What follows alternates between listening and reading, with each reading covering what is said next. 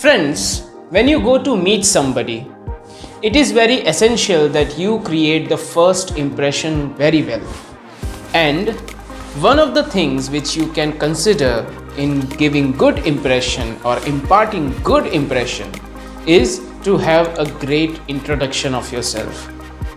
When you are introducing yourself, it is important to shake hands. So, I am Bimal Mehta, your soft skill trainer, today going to share three basic tips to shake hands. Friends, the most important thing when you shake your hand is to maintain the palm position.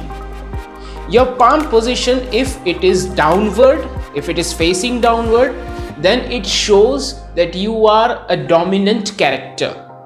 And if you keep your palm position upwards, then it shows you are a submissive character. And when you are giving the first impression, you don't want either of this to happen. So, to create correct impression, one must keep hand almost perpendicular to the ground level and make sure that you shake hands properly. So, the first tip is keep your hand perpendicular to the ground, which is called shake like a man. The second thing which you must understand is hold your hand firmly. That means when you shake somebody's hand, you should have a firm grip. You should not have a tight grip. You don't want to knuckle break that person. You basically want to give the warmth the confidence that you have and make sure that your hands are not too sweaty not too dry so that it cannot create negative impression.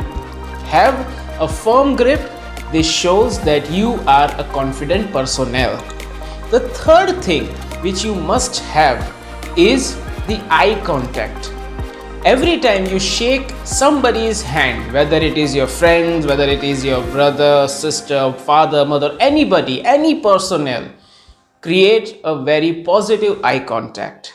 Because eye contact and firm grip will show your confident personality.